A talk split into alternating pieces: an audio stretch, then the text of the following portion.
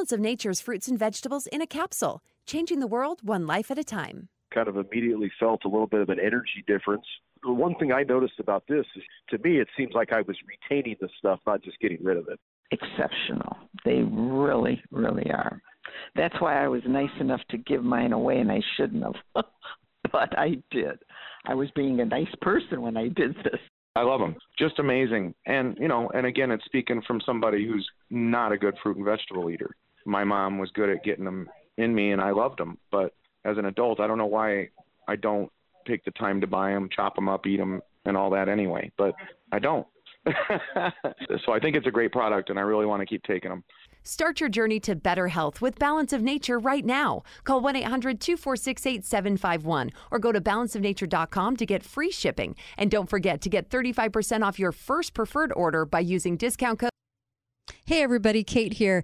You know, I had Dr. Zelenko on the show a couple of times. He's the one that gave ivermectin to President Trump. Make sure that you go to his website, and it's right at the bottom of my homepage. So please find the Zelenko Z Stack. He's got two products now. One is the uh, t- the product we're always talking about with four major ingredients that you need right now to build your immune system. The other one is a detox that's brand new, and I would take advantage of getting that as well. We all need to detox. Uh, Dr. Zelenko's website is fantastic. They'll kick the products out quick. Take advantage of this right now while supply chains are still in motion and uh, get as much of that as you possibly can. He's a fantastic doctor that just calls it like it is. That's what I love about him. So go to that on the bottom of my homepage, look for the wonderful sponsors, and find Dr. Zelenko Z Stack. Thanks, guys. Kate.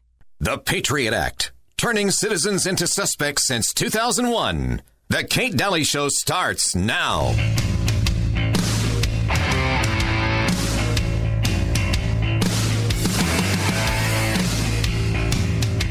I think ever since you've come into office, things are really looking up. You know, gas is up, rent is up, food is up, everything. No, it really has been a tough first year for you, Mr. President. And I agree with what Chairman Powell said last week that the number one threat is the strength, and that strength that we built is inflation. Before I begin today, I want to say a word about the news that came out today relative to the economy. Actually, I just want to say a number zero. Today, we received news that our economy had 0% inflation in the month of July. You're probably just sitting there with your jaw open at a statement like that. It's the utter stupidity of it all. Um, what can we say? Welcome back to the last hour of the Kate Dalley Show. I have Uncle Milty. Hi. And uh, we also have a great guest, so I hope that you are going to just go park your car because you need to hear this. This is uh, going to be about the story about the w- uh, TWA 800 on its way to Paris. You guys all remember this, right? Mid 90s. And Jack Cashill joins us. I'm really happy to have you on the program, Jack. How are you? Hey, Kate. Uh, happy Hey. to be here. Uncle Milty, happy too. Good to Thanks. see you. I haven't seen you since about the Texaco hour was taken off the air. In 1963. Yeah, it's been a while. It's been a bit. Uh, so Took him a while to dig me up. oh my gosh. Well, you voted. Anyway, uh, Jack Cashill, American author, blogger, and uh, weekly contributor, WorldNet Daily. If I'm getting any of this wrong, stop me. And uh, No, you, is that right? All right. Okay. oh, that's yeah. And I, you know, I also write regularly for uh, the American Spectator and American Thinker. Love it. Love it. Give them a plug where it's due. Oh, I think that's great. And you also have written many fantastic books. Uh, your latest was Unmasking Obama, the fight to tell the true story of the failed presidency. I love it. Love it. Yeah. Um, yeah. No, was a good project. Yeah, and then right before that, you wrote uh, an intriguing account of the TWA 800, the crash, the cover up, and the conspiracy by Jack Cashill. So the reason I wanted to do this because sometimes I think people might wonder, well, why are we going into this wayback machine? When I when we went through this last two and a half years, the one thing I kept hearing from people was, but why would the government do this? They wouldn't do this. So, you know, they they love us. Why would they? Why why would anything like this happen? And I think it's the disconnect for a lot of people. And I think that we need uh, some good reminders they're they're very very capable of doing things to us and i i think in their eyes it's for whatever purpose they want the means don't matter and so i think that bringing this up is a really good example of how far people can go and what can happen when you have unlimited power and of course living in this lawless state as we saw this this week, a very lawless country right now. It's it's absurd, it's crazy, it's evil. It's, it's there's something so wrong about all of this. So I love this. And what got you intrigued into this story about the TWA flight? Well, you know, uh, Kate, what got me intrigued was that um, I went to a presentation. Mm-hmm. This was four years after the fact, in the year 2000. Mm-hmm. Uh, I live in Kansas City, and the presentation was by James Sanders and his wife Liz. Uh, they had written a book uh, about James, an investigative reporter, wrote a book about TWA Flight 800, and I just went out of curiosity and boredom. And um, what shocked me, and I just forgot where I was when I got there. There were a couple hundred people there, and uh, from the from the Q and A, I could tell that they were uh, mostly veteran pilots, engineers, Ooh. mechanics, etc. Mhm. Because TWA was the uh, Kansas City was the ancestral home of TWA, and uh, what surprised me even more was that they all, to a person, agreed that uh, James Sanders was on the right track, that the uh, the plane had been shot out of the sky, and that there had been a massive government cover-up to follow. And when you hear people that uh, credible, Mm-hmm. uh, you know, whose livelihood is dependent on you know Right. 747s, uh, I, I, it uh, got me interested. I was making at that time, uh, you know, documentaries. Uh, I asked uh, the Sanders afterwards, "Has anyone ever made a documentary about this?" And, and they said no. So I said, "Why don't we talk about this?" And we did, and that's how I got involved. Jeez. Oh, I love this. I mean, I'm glad that you did get involved is what I'm saying. I amazing. And there's such there's so many different stories out there too, but what what you're saying about the people that that were speaking what what amazes me is like you said they're they're all they're all professional people but they all know their business so well and when the FBI took over the um, the whole thing from the beginning they were questioning why that was because that was kind of unprecedented at the time Yes, right. That was unprecedented, uh, and the FBI involvement led to the arrest of both James and Elizabeth Sanders. Uh, and their crime, uh, it's kind of involved, but it it was when I met Elizabeth that night. We went, I was sitting next to her at dinner. We went out to dinner afterwards, with a bunch of people, mm-hmm. and she's the sweetest, nicest, prettiest. She was a flight attendant and trainer. Loved her job. Loved TWA. Loved the TWA family. And you know they lost 53 of their fellow employees on that plane. Uh, it was deadheading back to Paris, and a lot of uh, employees were, oh, I should say, were deadheading back to Paris. Mm-hmm. And she was going to one memorial service after another. And at one of those memorial services, she was approached by uh, one of the uh, uh, the lead 747 investigators for TWA, and he asked her. He said, "Is your husband still an investigative reporter?" She said, "Yes." And he said, "Have him talk to me." wow So uh, the pilot's name was Terry Stace. He was the head 747 pilot. mm-hmm. He and uh, James Sanders began to meet, collaborate, uh, share information, and uh, once the FBI got a hold of that, once they realized that information from inside the investigation was leaking out, they went after the Sanders. They arrested them both Mm-hmm. and convicted in a federal court of a conspiracy to steal airplane parts. what A totally, a totally bogus charge. wow What happened? the uh, what Stacy did was he wanted Sanders to test a, a pinch of foam rubber mm-hmm. that he took from a seat back, and he FedExed to Sanders. Sanders had it tested, and that was the part they alleged to have stolen. Now, that law was passed only months earlier to prevent scavengers uh, from taking parts of a plane that had crashed in the Florida Everglades. And uh, they were not allowed, the jury was not allowed to hear Mm-hmm. that uh, Sanders was a reporter. So there was no First Amendment case allowed. And that's how it started. And when you see, for me, that was my eye opener. right Uh, when I saw that a couple like this you know, and Jim was a veteran cop and uh, retired, medically retired, wife, uh, both patriots, good lovers of the country.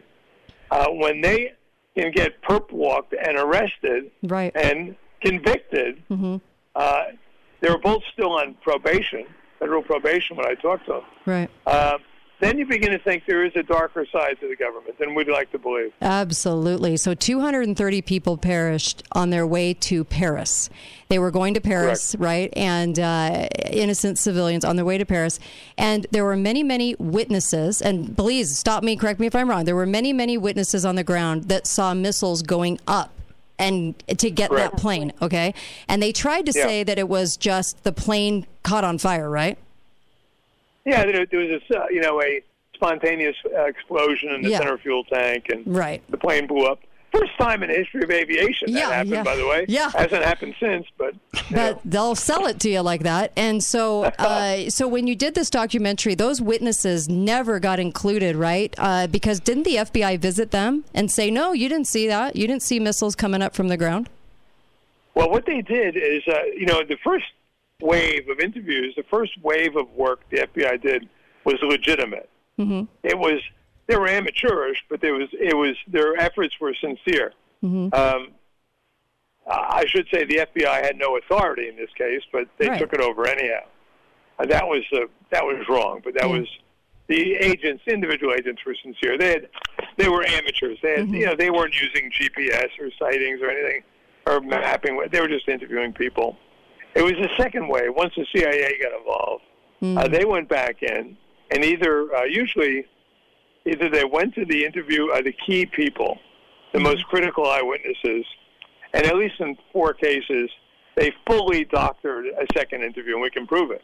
They just made up second interviews for these people. They never happened, right? Jeez. And they inserted them into files.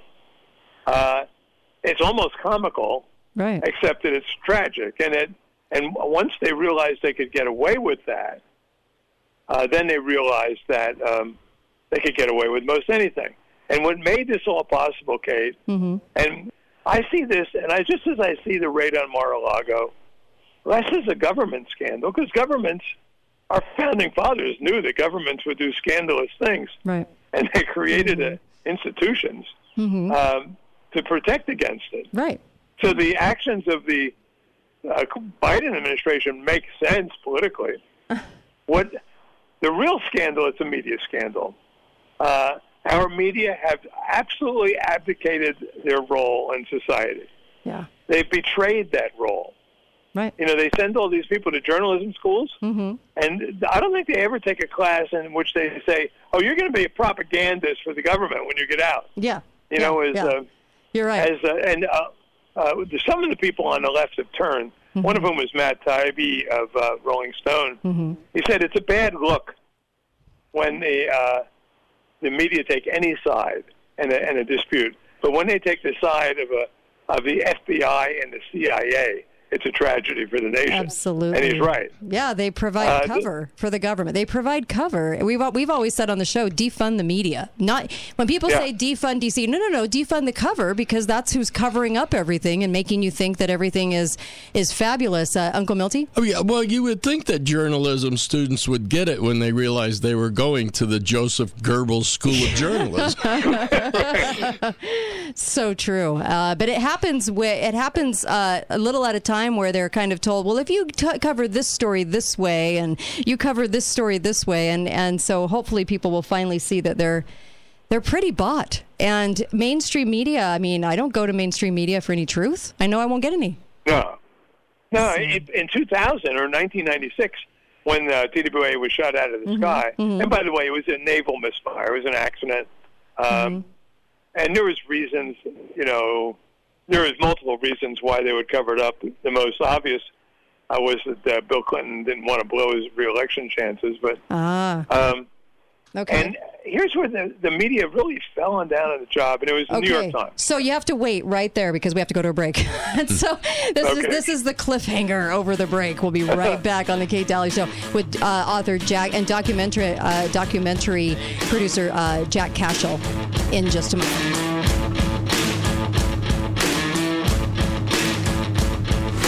Hello, I'm Mike Lindell, and due to your incredible support, the original My Slippers are almost completely sold out. As a special thank you, I am launching my brand new all season slippers, slides, and sandals for as low as $29.98. This is a limited time offer, so go to mypillow.com or call the number on your screen. Use your promo code, and you'll get all my new footwear for as low as $29.98. My all season slippers are made with my exclusive four layer design that you won't find in any other slipper. They're finished with a breathable fabric so you can wear them all year round. And my new slides and sandals are made with patented impact gel, making them ultra comfortable and extremely durable. I guarantee they'll be the most comfortable footwear you'll ever own.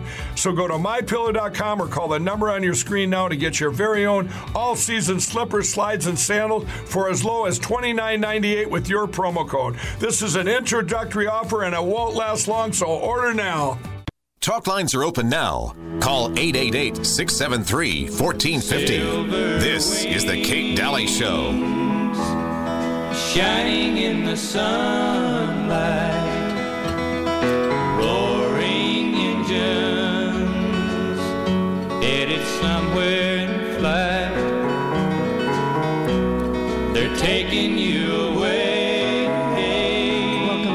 Dalley Show. That's a Merle Haggard for you in the Wayback Machine. Welcome back, and make sure you get to katedalleyradio.com. Get the new commemorative coin, the limited edition. It's only there for a short time, and I do hope you have one to support this show. You can go to katedalleyradio.com, and the coin is modeled after the first coin ever minted in the United States as the United States. You can get that coin for only $99. Uh, when I say only, it's it's a fundraiser for the show. We've never done this in a decade, and um, and then of course it's precious metals, which we're all talking about all the time. And so please support the show. Go and and get one of those coins. It says be faithful, be fearless on it, like we end the show every day. And I'm so proud of this coin. It's beautiful. It comes in a beautiful case and a good reminder of the America we once had that we need to get back to, quite frankly, and how to get there. So be faithful, be fearless, right? Um, also, I just wanted to say get over to preparewithkate.com because uh, you need some food storage and you need to be ordering it every week. I hope you are. Go to preparewithkate.com and you're going to get some terrific savings. They have some deals that they just announced yesterday or the day before that are amazing. Get over to preparewithkate.com. Get yourself some food storage, please. Um, our uh, guest is Jack Cashill. So happy to have you. And of course, providing documentaries on the subject that we're talking about. Uh, TWA Flight 800, if you guys remember this, um, going down. And of course, they were on their way to Paris. So, um, also author, blogger, you name it. So, I'm really happy to have you on the show. So let's talk a little bit. People are probably wondering, as you probably discussed in the in the documentary, um, w- what happened? What happened to this plane, and then what was the story versus what you found? Well, you know what happened was um, that immediately. I mean, the plane leaves for Paris at 8:19 p.m. on July 17th. You know, perfectly nice evening out of JFK, heading to Paris. Right. Twelve minutes later, it just blows up off the coast of Long Island. It, uh, you know, ten miles offshore, and at the time, I mean, uh, eventually, 750 people would uh, give official FBI interviews. Wow. But at the time, uh, the inter- internet was really in its infancy, and these people had no way of communicating with each other. Yeah. So a few years later, this story would have been broken within minutes. But uh, in 1996, it was just on the cusp of the internet age. Uh, you know, we do know. I, I could tell you exactly what happened. Just to jump, cut the chase. Uh, the Navy accidentally misfired and shot two missiles in a drone exercise, and and and accidentally took out TWA Flight 800. And um, that was not in the news ever. Right. But what was in the news initially was the fact that all these people, you know, the New York Times reporting, the New York Post, and New York papers, that people had seen missiles going up, and bam, the plane was blown out of the sky. Um, there was a video made of um, of that actual missile strike. MSNBC showed it maybe two or three times before the FBI confiscated it, Mm-hmm. and thousands of people saw it all over the world. Mm-hmm. Uh, uh, I did not, but I have, uh, and nor have I been able to get a hold of that video. But it was confiscated everywhere, and um, so then uh, the story begins to mutate. So first day or so, we don't know, missile bomb, blah blah blah, mechanical failure, and then the uh, FBI gets its hooks into the New York Times, and it starts speaking exclusively to the New York Times, and it starts directing the New York Times to a, a conclusion that it was a bomb, and partly because a bomb is less frightening than a missile, Mm-hmm. and a bomb implies an outside actor, you know, someone who's an enemy of the United States. Uh, so this uh, movement climaxes on August 23rd, four weeks after the crash, when the New York Times headlines a story, front pole, front page above the fold. Uh, conclusive evidence found that explosive device destroys TWA Flight 800. Hmm. Now, that's four weeks into the crash, right? Yeah. Mm-hmm. And then, then they decided they couldn't live with that. And this is where the New York Times falls flat on its face. Up to that point, I, I get it. They're trying to cooperate with the FBI. They want to. They don't want to blow their hold on on the on the the best of all sources. But then uh, the government uh, shifts the emphasis to a political hack out of Washington, who's the chairman of the NTSB, and Jim Hall. And now, four weeks later, he comes back and says, "No, uh, we believe now is a mechanical failure." Now, the New York Times, for the previous eight weeks, have been reporting about all the RDX, PETN, all the explosive traces, all this blah blah blah. I'm all over the plane, blah blah blah. And the missile talk's been put out of the media altogether. That the missile talk has died. But for eight weeks, the New York Times talked about all explosive residue here and there, blah blah blah. Then that was all had to be. That was all gone. It was, you know, I didn't see it. and I wasn't watching it in real time. Right. I only watched it in retrospect. Mm-hmm. But you, when you see this happening, you think to yourself, how could this have happened? Well, I mean, Uh, how often are they missile testing at eight o'clock at night off of Long Island, though? It- that seems so strange to me. I mean, was there did people that noticed those missiles? Did they notice any other Yeah, I mean- missiles? Yes, they did because Okay. they had done a missile test five days before, Mhm. and someone picked it up on video, and I have seen that video. okay. And in, and in the previous video, it was shot on July 12th at dawn Mm-hmm. uh, off Long Island. A couple guys fiddling with the video camera recorder picked it up, Mm-hmm. and what we see in that case is a uh, missile going up and hitting a drone. Mm-hmm. We see a little explosion, then we see little pieces falling down to the sea. Right. Uh, that's what should have happened on the night of July 17th. Now, the reason they're doing this in a commercial corridor is because this capacity has no value unless it can pluck incoming missiles and or planes out of the sky coming into a busy city like New York. Okay. At the time, they were they had a legitimate worry Mm-hmm. uh, based on the, the what they it's called the Bojinka plot that came out of the Philippines, Mm-hmm. a Muslim terrorist, that they were planning on packing a uh, a uh, charter plane with explosives and and flying it into the heart of New York City, Mm-hmm. maybe even with a dirty bomb. And you know, then you know, in 2001, they we see the the grand execution of these. Their fears weren't unjustified. Mm-hmm. Uh, and so there's a reason to test missiles on in that kind of environment. There's no reason to do it as recklessly as it was done, and there is absolutely no justification for covering it up once it happened. So it sounds That like the were, were there were there three missiles then? Because some of the eyewitnesses said three three missiles, and they really locked onto this plane, right? Uh, there were at least two. There might have been a third. Okay. Um, and you know, the I, in fact I posted an article on Monday on Mm-hmm. I think it was Monday, American Thinker about one naval uh, Navy guy who uh, whistleblower decided to come clean. Mm-hmm. Now, and then I heard from about a dozen other really high level Navy people Mm-hmm. adding information. Uh, my guy had the advantage of uh, of um, being there in that in that sort of uh, combat group that was responsible. There was multiple ships and subs involved. Right. He wasn't on the plane that fired the missile. Mm-hmm. The disadvantages he has, he's an ordinary seaman, and um, you know, it's like I remember going to see the Indianapolis 500 once when I was younger, and I was on the infield. I, I could see a quarter of a mile of a two and a half mile track.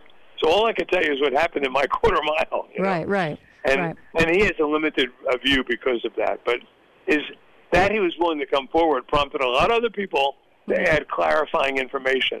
I heard from at least a dozen serious uh, military officers, naval people, and they added information. They corrected some of his information, but none of them said to me, "Jack, you're crazy." Hmm. Had there ever been um, anything like this where two or three missiles had been set off and honed in on a plane just leaving the Yeah. airport nearby?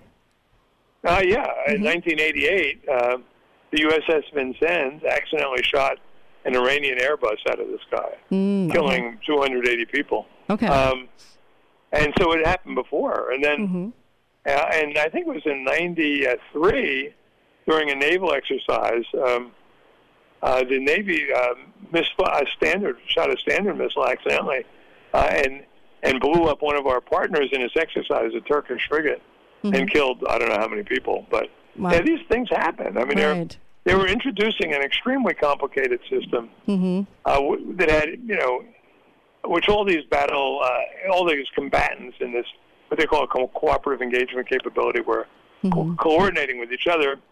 Uh, the giveaway, the smoking gun of the whole thing was the Navy P-3, which was flying o- right over TWA Flight 800, Right. coordinating the communications. It sort of like served as an AWACS kind of, you know, uh, role. And um, so Did it happen It in our been- country? Has it happened in before in our country? No, Okay. not that I know of. So that was the only one. Okay. Yeah. And yeah. and, so uh, what was? and go ahead. So there was pro- there was in a sense a legitimate reason to try to cover it up, saying, "Oh, Mm-hmm. this is top secret. We can't let them know what we have or don't have, how vulnerable we are, don't." But that's not the that that's what they would have told uh, the military, the people at the top levels of the military, who might have thought that they were covering up in good faith. right. But coming out of the White House, they they put the CIA in the job on day one, and they had another goal in mind, and that was winning in November. The same goal that Obama had uh, with uh, Benghazi in 2012. You know, let's just cover this stuff up. Let's kick this can down the road past November and hope for the best. Would it have really hurt the chances of the presidency? Because I know that we've had mistakes, you know, like as far as like with the Air Force air shows or things like that. And it hasn't really kind of leaped into mm, the politic world as much as people go, well, that was a mistake made. Would it have really affected it?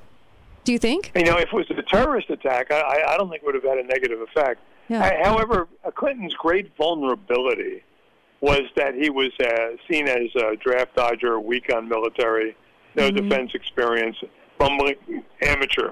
Uh, he had, if you recall, the effects of uh, Black Hawk Down in Somalia, Right.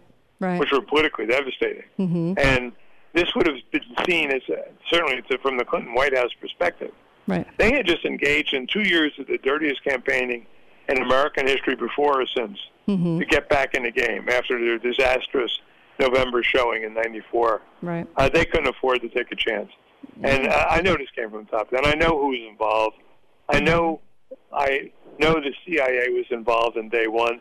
And even though the FBI seemed to be running the investigation, the CIA was really running the FBI. So the CIA Uh, actually put a movie out that said this was not a missile, right? Right, right, Yeah, right. Just right. to drive it And- home, right? and they had the FBI show it once and mm-hmm. only once, mm-hmm. and they pulled it, and because every aviator who saw it said, "This is nonsense. This is an mm. insult to the intelligence of every aeronautical engineer in America. Right. It can't happen. Mm. Uh, you have an internal mm-hmm. explosion, plane blows off, and then the plane shoots up into space 3,500 feet, like looking like a rocket. No, the nose falls off, the plane falls out of the sky. That's what happens. Right. Uh, right.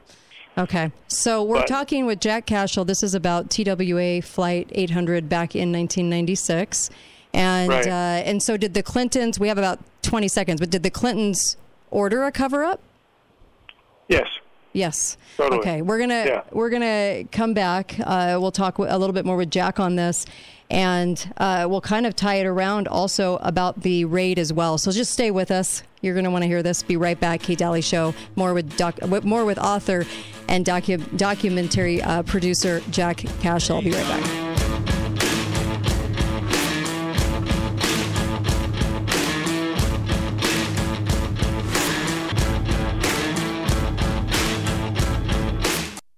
Hi, this is Kate Dalley. I'm so excited, you guys. The first ever commemorative and limited edition Kate Dalley Show coin is here. And I am hoping that you will act to purchase one or several for family, for friends, for yourself. These are real silver coins uh, worth about $40, $45. And this is a way to invest in silver, which they say is going to go through the roof, and also to support free speech, to support the show. And if you listen to my show and you love what we do, and you know how seriously we take this. We are not bought and sold. We are not told what to say by any corporation. We're completely independent.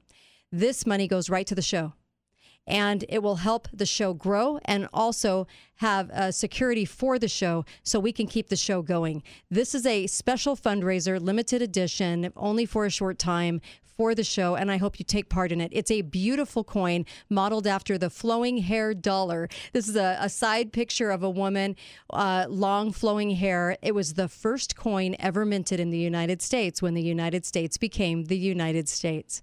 And I celebrate that history with you. And the reason I wanted it to be minted after that coin as a reminder to be faithful and be fearless as they were back in 1794 and a reminder of to what this country is about and where we need to get this country back to is a country that we know listens to the Constitution, obeys the Constitution again. I'm so grateful for this. You can find it at katedalleyradio.com. You can the, the link is right at the top of the homepage, katedalleyradio.com, or you can go katedalleyshow.com forward slash coin. And you can go in, purchase the coin, super easy to do. And I thank you from the bottom of my heart for helping this show, for helping truth, and helping us get the, these messages out there. Thank you. Thank you for supporting this show. And thank you for acting, not just listening, but acting and doing something that's going to mean a lot to truth in radio. Thank you. Talk lines are open now. Call 888 673 1450. This is The Kate Dalley Show. But you locked me out of your mind and left me standing here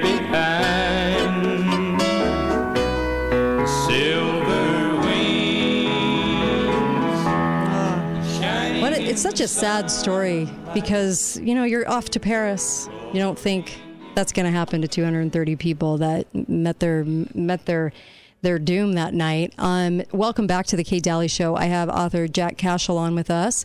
Also did a documentary um, about the TWA flight in 1996 and Uncle Milty, and it was called Conspiracy, right? I know it's called Silence. Uh, yes. Uh, the uh, I wrote two books. One with Okay. James Sanders Okay. Uh, called First Strike, and that was in 2003. And then in 2016, I wrote what I, which is really kind of the definitive book on the case to this point, Right. and that's called uh, uh, TW800, the the the, uh, the crash to cover up the conspiracy. Okay. There was And a. Okay. anyone who's interested, go to my website, cashill.com, and all this stuff is there. Okay. You said the Clintons ordered the FBI to to go in to take control of this, which was unprecedented. The people that are there on the ground, um, the Port Authority, everybody would normally be taking care of an accident, but they were told to go in take control. Yeah, it was uh, normally it's the NTSB who takes control, Right, unless right. I mean it's not only normally it's by law. Right. The NTSB takes control. Mhm. Uh, if the NTSB uh, decides at some point there's foul play, they get to call, bring in the uh, FBI. Okay. But and what happened on day one, day Mm-hmm. two, is that the FBI just told the NTSB to go away. Right. You're you're working for us. And it was blatant though. They did it at least publicly. They That's so violated the law publicly. Very, very Uh, strange.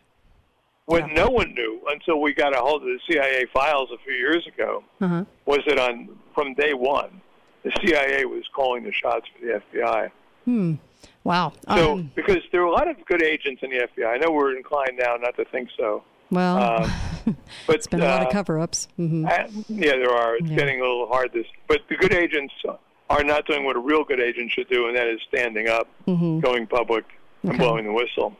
The one guy who did, hmm oddly, blew the whistle on the wall, and before 2001, hmm he was also the same guy who was the head of the FBI missile team, and he gave a, he gave an un, you know forthright report immediately. hmm Now, you know, within two weeks of the crash, they had already interviewed what he called 144 credible eyewitnesses to a missile strike on the plane. That report existed. the CIA saw the report, and this is in their own documents, mm-hmm. and and then they uh, persuaded the FBI to, to uh, deep six it. Wow. And and when I say persuaded, that means Right. they didn't do the persuading. Right. That persuading came from the top down. So the other th- this know- is this is what I want to ask you about too. The other story on this, the movie Courier X, was really focused on the fact that this guy Mohammed Samir Farhat was dealing a lot of, of doing a lot of business with Congressman uh, Ron Brown, right?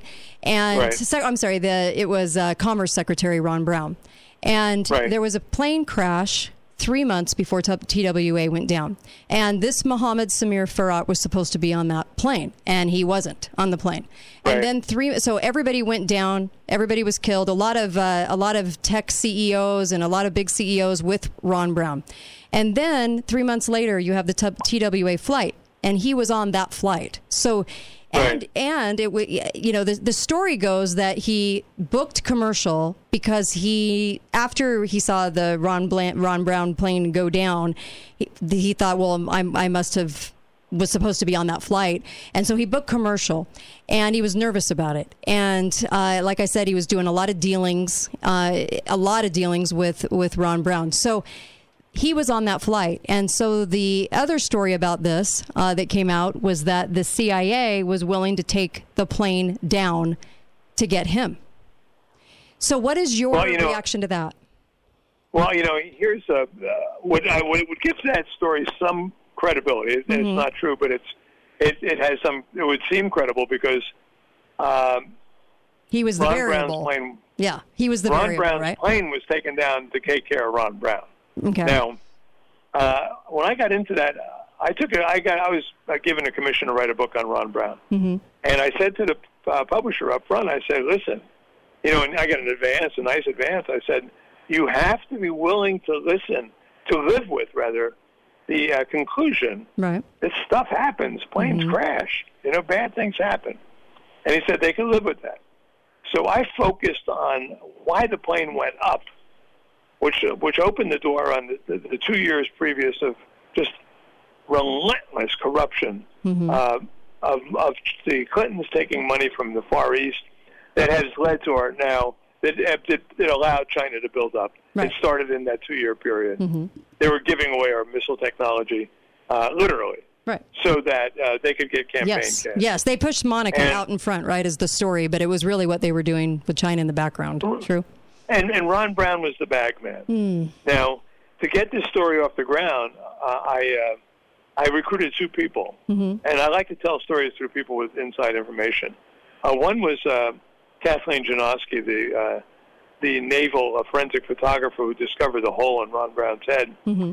and uh, the other one, when this was uh, was um, N- uh, Nolanda. Right. Uh, From a gunshot. Mm-hmm. Nolanda, uh, I'm sorry, Nolanda. She uh, changed her name, Nolanda Mm-hmm. Butler, and um, she um, was uh, Brown's uh, uh, mistress and business partner, Right. and she opened up totally, and she's a truth teller, and the story she tells is mind-boggling. So Ron Brown was under investigation, right? By independent counsel, subpoenaed by Judicial Watch to testify in the lawsuit against the Clinton administration, alleging the illegal sale of seats on trade missions in exchange for donation of money to the DNC to their party, right? Are you there? Did we lose him? Sounds like it. Jack? Okay, I don't know what happened. Well, um, okay. Um, I guess uh, we shall wait for him to call back. Yeah, see. I'm sure he will. Okay. Okay. Is this Jack? Yes. Okay. I don't know what happened. That was really strange. Happens a lot. It was strange. Yeah, it was really I think weird. it was. I think the NSA decided that your audience had had enough and it's time to change the subject. we we often wave hello at them at the, Yeah. the beginning of the show. So um so he so Ron Brown was under inves- investigation. He was subpoenaed by Judicial Watch about Right, and- the trade missions in exchange for the donation of money to the DNC, which was really going on in the Clinton administration, right? Right, and he was involved in so many dirty deals, and uh, including one. The one that was the one that he was most worried about involved his son Michael. Mm. And so he goes to the White House and Mhm. uh, and says, "Listen, uh, uh, you know, you've got to use your political capital to get Michael out of this. Right. And um, and Clinton says, "Hey, I've used all the political capital I have. I don't have any more." You know. And, Right. and Brown was says, "Well, then I'm going to play. I I'm going to play my ultimate card, which is the China card." And this is in April or uh, March of uh, 20, 1996. The media haven't even reported on all this dirt yet. You know. Wow. Was Mohammed, um, was Mohammed Samir Farhat also in those dealings too? Was he going to be testifying at all? His name doesn't surface. Okay. And the Brown stuff. Okay. But so Brown, um, then they send him on uh, one more dirty trade mission. This time on behalf of Enron, of all people, right. Hmm. and uh, to uh, to Croatia and Bosnia. Uh, eight days before he flies out of Tuzla in Bosnia. This is at the tail end of the of the war. The, the place is still war torn, and you know a lot of rogue agents running around. Mm-hmm. Hillary Clinton just happens to fly into that same airport on, on an un, a spontaneous mission. But anyhow, Brown leaves. He's with 34 other people, uh, and their plane gets uh, crashes into a Croatian mountainside. I know. I Um, wonder why he that other guy was supposed to be on that plane. Doesn't it? It doesn't make I sense. don't it's see. so I don't. strange. I don't know that end of the story. Hmm. Um, what I do know is this, though, Mhm. is that the uh, uh, the Enron people decided to take their own plane. Okay. Wow. So they were together. The Enron people had their, they flew into the same airport Brown did uh, minutes before he got there safely. I said a couple other planes in what then the, the media, the White House and the media said it was the worst storm in a century. Blah blah blah blah blah. I started thinking that I went into this thinking there was an accident. I came out thinking it was not. Yeah, because I it- believe what happened is is that the Clintons commissioned Mm-hmm. um, Croatian intelligence to take care of Ron Brown. I don't even think they suspected Because they even they said the take care of weather, like th those on the ground and, and those in the um, over in that country, were saying the weather was not the biggest storm they'd ever had. Right. So there was a lot of No, it controversy about that. at, at the at the moment the Enron plane landed, and when Clinton Brown's plane was supposed to land, Uh-huh. uh, the weather was clearing. Right. It That's wasn't exact- even raining. Yeah. Like, there was a major storm later that day. Mm-hmm. Um, and I, you know, what made what turned me on this was, uh, and when because I don't want to write just speculative kind of, well, it might have been, you know. Mm-hmm. But I had uh, sent away for the official 22 volume U.S. Air Force report, and I got a uh, a message back uh, from the uh, from some bureau, you know, bureaucrats. Oh, it's going to cost thousands of dollars, take months, blah blah blah blah blah. Uh, and then I said, I, I can't afford that. I got to look at the summary. I don't have the time or the money. Mm-hmm. And then I got a, I sent emailed them back, and then I got a colonel responding to me. Uh, the report will be there in a week. We're waiving all fees, right? Hmm. And the report came on pallets. you know, my office. What? Wow. Yeah, the, I mean, there was a lot of boxes. You know, I mean, it was like clearing out Mar-a-Lago. Mm-hmm. Uh, and then I realized, A, I was the first person in the media to request this uh, document, uh, even though the New York Times had a reporter on the plane who died, right? Jeez. And then when I get into the document, I realize, oh my God, I, this is Mm-hmm. this is dirty, totally dirty. The Air Force wanted me to have it because six of their guys were killed on that plane, Mm-hmm. and another 16 had their careers ruined because they had to blame someone. And um, uh, the net result is the at the end of the day, the looking at the uh, evidence objectively, Right. you the only thing you can conclude is that this plane was taken down to to make sure Ron Brown died. Yeah. And I'm I, I'm strongly suspect that the neo-fascists who are running Croatia, the Tudjman family, that their special uh, that their intelligence agents took care of the details. Jeez. So tell me about that. We have a couple of minutes left. Tell me about the raid. Uh, well, yeah, the raid is not really um, unprecedented. There's some interesting, um, uh, you know, one. This is just I could just summarize this quickly, and this is where Liz Cheney should be uh, very sensitive, and, and Dick Cheney especially, because the FBI did the same thing to Scooter Libby. Hmm. Uh, they they got a, a special warrant from the uh, prosec- You know, James Comey, by the way, was deeply involved in this. He's deputy attorney general. He convinces John Ashcroft to recuse himself. He appoints his the godfather of his uh, son, uh, or daughter rather, Peter Fitzgerald, uh, to uh, head up this uh, investigation.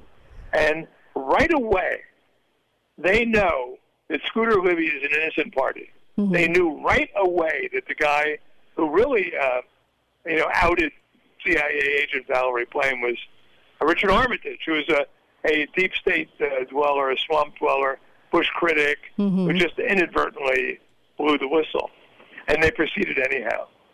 And then they would not let the uh, jury know that Armitage was the guy who did the leaking. And they got Libby on a series of, of uh, process crimes. Right. And you know who finally pardons Scooter Libby? Who's that? Donald Trump. And this is how they repay him, the Cheneys. Mm, What the Cheneys are doing now to Trump is obscene. They should be ashamed of themselves. I saw I saw Dick Cheney's ad yesterday. It really wasn't about his Yeah. daughter. The whole thing was about Trump. So that was kind of interesting. Yeah. Yeah. And, and you know what Trump did is, is that like he was the first Republican to say the CIA, the Iraqi war was a mistake. Mm-hmm. Yeah. And you know, and that was uh, in which uh, uh, Cheney was deeply invested. But what was interesting about Scooter Libby's conviction in 2007 Mm-hmm. was that Cheney went ballistic. He goes, "This is an outrage. This is political. This is you know, this is them uh, weaponizing the, the DOJ to go after." Uh, an innocent man, right? Can you Mm-hmm. imagine that coming out of the mouth of Dick Cheney?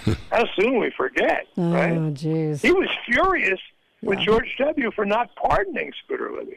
Yeah, I think Dick was the one of the masterminds behind 9/11. Tr- truthfully, but he's a he's a hot mess. Uh, I think him and Rumsfeld were um, just terrific. But I I'm so grateful uh, that you came on and shared uh, your knowledge on this. And in fact, where can people see? Can people still ca- catch that movie?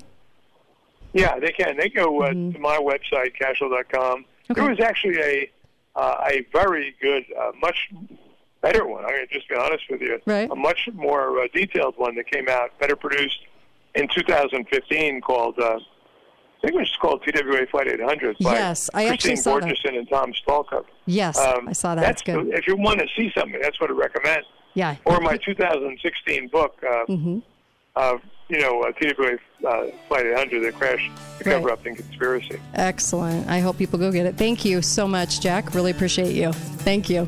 Hey, Kate, anytime. Have me back. All right, you bet, you bet. Uh, be faithful, be fearless. We'll see you back here, on, of course, uh, tomorrow. Friday's show, got a lot planned. And I hope everybody has a great evening. Go to katedalleyradio.com. Please get the coin, the commemorative coin, and help this show. Thank you.